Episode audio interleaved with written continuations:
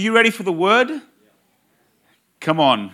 Um, I'm, I'm ready for the word. I'm ready to bring the word. And, and let me just pray before I do, and um, we'll go from there. Thank you, Holy Spirit, that you are here. And thank you that I, I believe um, your presence has the ability to change anybody, the coldest heart, the hardest heart, the blind person coming to see, the dead man coming to life. Holy Spirit, only you can do that. Only you can make that happen. So I just pray that your word would come alive in people's hearts this morning and you'd help me to communicate what it is that you have given me. Um, in Jesus' name, amen. So today, what I want to do is I just want to, I guess, continue on the theme that we've been kind of touching on lately, which is, you know, Jesus is king. Jesus is king. We, we serve a king and a cause. And I love to remind us of that often because he is the king of kings. No one like him. And you know, when we talk about king, kings, we, we might think um, in olden day times where there was a king on a throne and different things, but you know, we're talking about even the, the, the people in society that are, that are, or even ourselves who sometimes, you know, become great in our own right or whatever. There is only one king, and we, every one of us, take off any crown, any achievement, anything, and we bow down to the one King, Jesus Christ. He is King. And so today, I just want to preach a sermon that I've titled The Shepherd, the Shepherd King. He is the Shepherd King. And our King Jesus, as I said, has many characteristics and is described in many different ways through Scripture. Some of them that we've looked at recently was He is the King, the true vine. He is the true vine. And when we stay connected to Him, He is our life source. We become fruitful people because, you know, we are the branches connected to the vine. And in Him, we are able to produce fruit. In Him, when we abide in Him and Him in us, it's a two way thing. It's not just Him in us, it's us in Him, and Him in His Father, and His Father in Him. It's a beautiful unity that we learn about, that we can live uh, uh and, and get a joy that cannot be compared to any other joy. The joy comes from having uh, intimacy with our Savior. The true vine. The other, other attribute that we learned about recently was the servant king. Isn't he a servant king? Like no other. Showed us what servanthood looks like, washed his disciples' feet, and gave us a model of what we ought to live like and what we ought to be like. Not to hold on to any titles or any, you know, this is who I am. And no, no, no.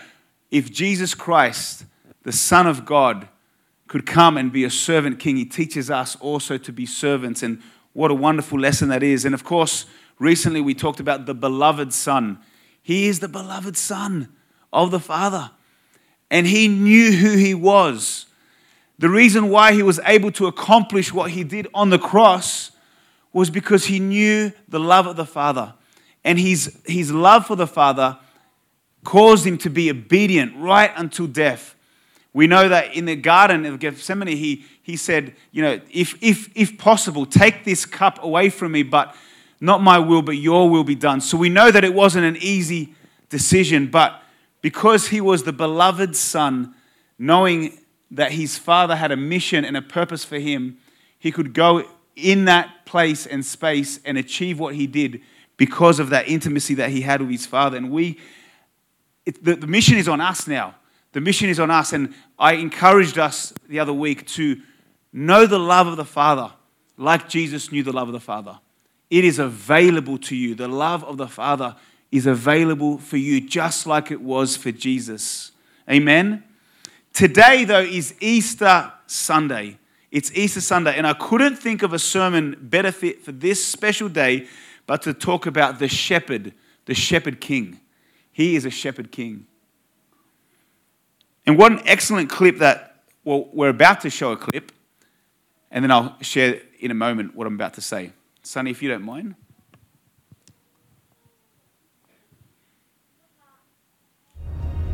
Very truly I tell you, Pharisees, Anyone who does not enter the sheepfold by the gate, but climbs in by some other way, is a thief and a robber. The one who enters by the gate is the shepherd of the sheep. The gatekeeper opens the gate for him, and the sheep listen to his voice. He calls his own sheep by name and leads them out. When he has brought out all his own, he goes on ahead of them, and his sheep follow him because they know his voice. But they will never follow a stranger. In fact, they will run away from him because they do not recognize a stranger's voice. Jesus used this figure of speech, but the Pharisees did not understand what he was telling them. Therefore Jesus said again, Very truly I tell you, I am the gate for the sheep. All who have come before me are thieves and robbers, but the sheep have not listened to them. I am the gate. Whoever enters through me will be saved. They will come in and go out and find pasture. The thief comes only to steal and kill and destroy. I have come that they may have life and have it to the full. I am the good shepherd. The good shepherd lays down his life for the sheep. The hired hand is not the shepherd and does not own the sheep. So when he sees the wolf coming, he abandons the sheep and runs away. Then the wolf attacks the flock and scatters it. The man runs away because he is a hired hand and cares nothing for the sheep. I am the good shepherd. I know my sheep, and my sheep know me. Just as the Father knows me, and I know the Father, and I lay down my life for the sheep. I have other sheep that are not of this sheepfold. I must bring them also. They too will listen to my voice, and there shall be one flock and one shepherd. The reason my Father loves me is that I lay down my life, only to take it up again. No one takes it from me, but I lay it down of my own accord. I have authority to lay it down, and authority to take it up again. This command I received from my Father. Jews who heard these words were again divided. Thanks, Sonny. Many of them said, He is demon possessed. So this clip, it's a beautiful visual context of the passage that I want to speak from today. It's the Good Shepherd in action. We get to see kind of what I'm about to read and, and, and allow that to come to life as I read this passage. In John 10 1, it says this Most assuredly I say to you, he who does not enter the sheepfold by the door, but climbs up some other way, the same is a thief and a robber. But he who enters by the door is the shepherd of the sheep.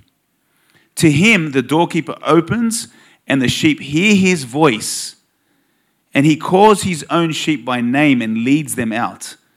And when he brings out his own sheep, he goes before them, and the sheep follow him, for they know his voice. Yet they will by no means follow a stranger, but will flee from him, for they do not know the voice of strangers.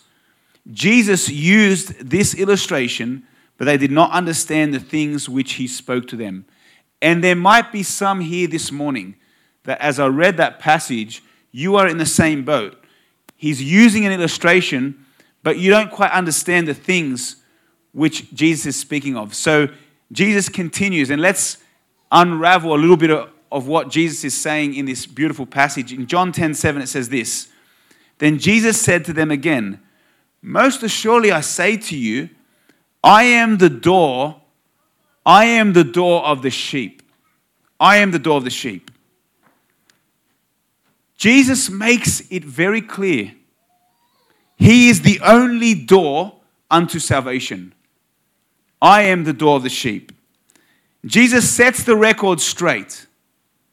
Not all paths lead to God. No, no, no. I am the door. In fact, John 14, 6 says this Jesus said to him, I am the way, the truth, and the life. No one comes to the Father except through who? Through Him. Through Him. Through Jesus. He is the door of the sheep. Only Him. John 10 8 says this All who all who ever came before me are thieves and robbers, but the sheep did not hear them. There's two beautiful reminders in this verse, and let me share them with you. Make no mistake, there is a thief. There is a thief who would love to steal your soul.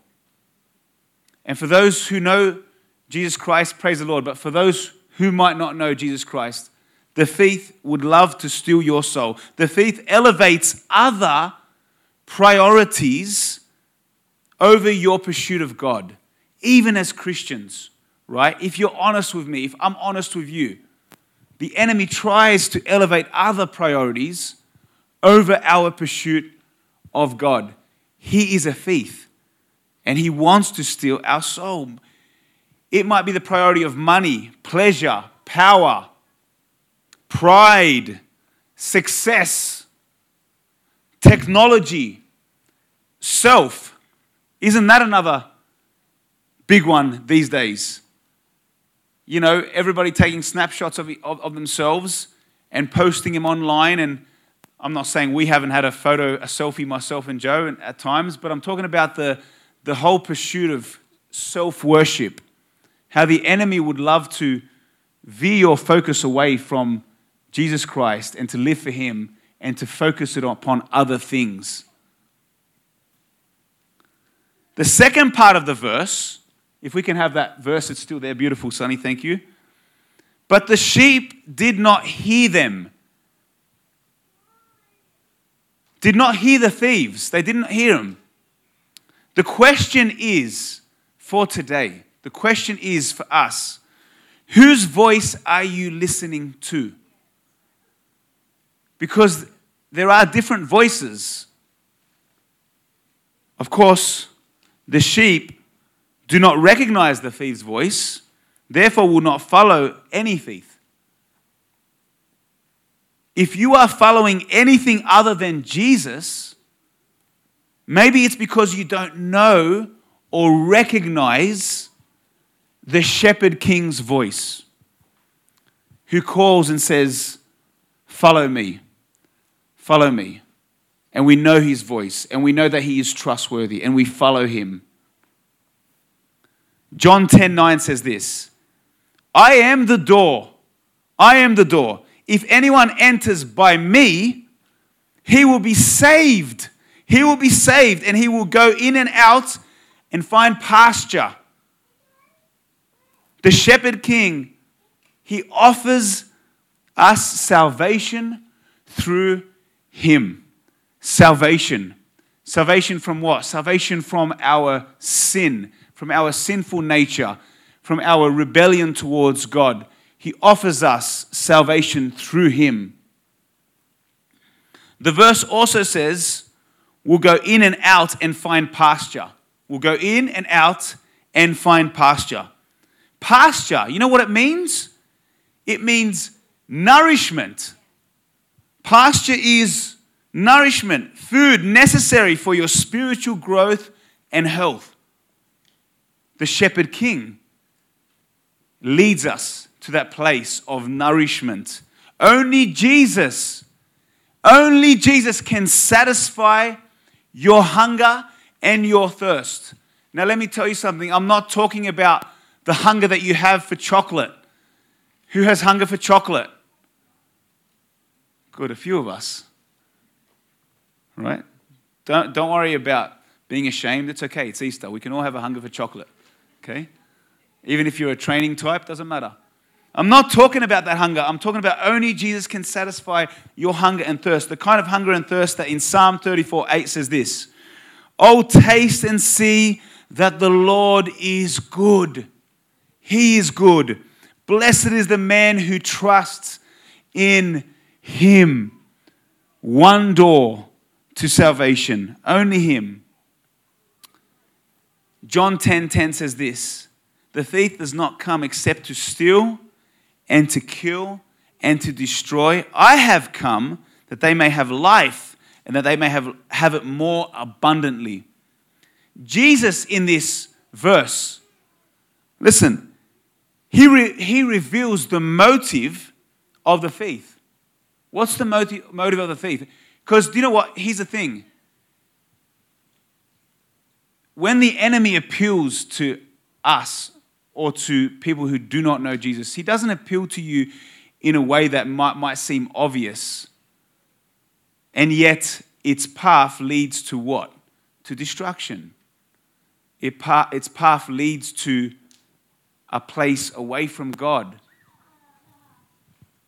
Don't be fooled by the deceiver, the tempter. The devil, the father, as the Bible puts it, the father of lies. He won't reveal, he won't reveal this one thought or couple thoughts that sin will take you farther than you want to go, keep you longer than you want to stay, and cost you more than you want to pay. I'll say that again. As he lures others, people who are not following him in, he doesn't reveal to you that as you take the bait, that sin will take you farther than you want to go. It will keep you longer than you want to stay and cost you more than you want to pay. That is the truth. Ultimately, church, his plan is to take you out. Make no mistake. And I, you know, I, I, I keep my ear um, close to what's happening in the world. And this is not to bring us down or anything like that. You, you, you hear and see a lot of crazy stuff going on, or in the name of inclusion. And yet it is a deceiver, an enemy who is on a mission to wipe out people by lying, by, by, by giving him something that is absolutely false a false sense of security, a false sense of hope, a false sense of peace that leads at the end to destruction. But Jesus, Jesus, he also reveals his motive in this verse. I have come that they may have what? Have life, and that they may have it more abundantly. There's also another story in this verse. There's one that he, Jesus, the, the, the speaker of truth, the way, the truth, the life, shares the motive of the enemy. Make no mistake, don't be fooled. But then he also shares his plan, which is completely opposite. That word abundantly, you know what it means? It's in the sense of beyond, superabundant in quantity or superior in quality. By implication, excessive, abundantly. Now, of course, it's not based on prosperity, and I'm not here to preach a prosperity driven gospel. Now, you know, you follow the Lord, you're going to be rich. I'm not saying that at all. I'm talking about the total being of a person. The total being of a person mind, soul, spirit, including health and well being in the body, mind, emotions, relationships, and eternal life. That's what I'm talking about. Abundant, abundant life. Ultimately, His plan, His plan is for you to live life to the full. And you know, when I, when I preach, you know, from this pulpit, I never say that the Christian life is one that's going to be easy. I've never said that. I mean, you can just read story after story in the Bible where you know, you see adversity, you see trials, troubles, but then you also see the response of a total being living in abundant life. Paul and Silas, what do they do? When bound in the inner, inner prison, what's their response? This abundant life. They begin to worship and praise our King. Something that only Jesus Christ can offer you. Make no mistake about it. Don't be fooled. Don't be deceived. The tempter, the, the tempter, the deceiver will make things appealing and make things attractive, and yet they lead to destruction. Only Jesus Christ offers us this abundant life. It's in Him, our total being. Let me finish with this verse. John 10 11 says this. I am the good shepherd. I am the good shepherd. No one else is good, by the way, but him. I am the good shepherd. Powerful that he is saying, I am the good shepherd, because he's able to say it. None of us can. I am the good shepherd. The good shepherd You know what he does? He gives his life for who? For the sheep. Who are the sheep? The sheep are you, the sheep, the sheep are me. He gives his life. Easter, what is Easter all about? Easter is all about the salvation story. Jesus willingly coming, as that beautiful video showed us, giving his life up so that he can take it up again. Take it up again. What does that represent? That represents conquering sin and death once and for all. He took it up again and he reigns. And now we can walk into a relationship with him. Can I have the worship team come and join me? I didn't want to take too long. The shepherd king leads us to paths of righteousness, abundant life, our total being found in Him, in perfect unity and harmony, abiding with the Father, His Son, the Holy Spirit, us in Him, Him in us. There's nothing like it. Can we bow our heads and close our eyes for a moment?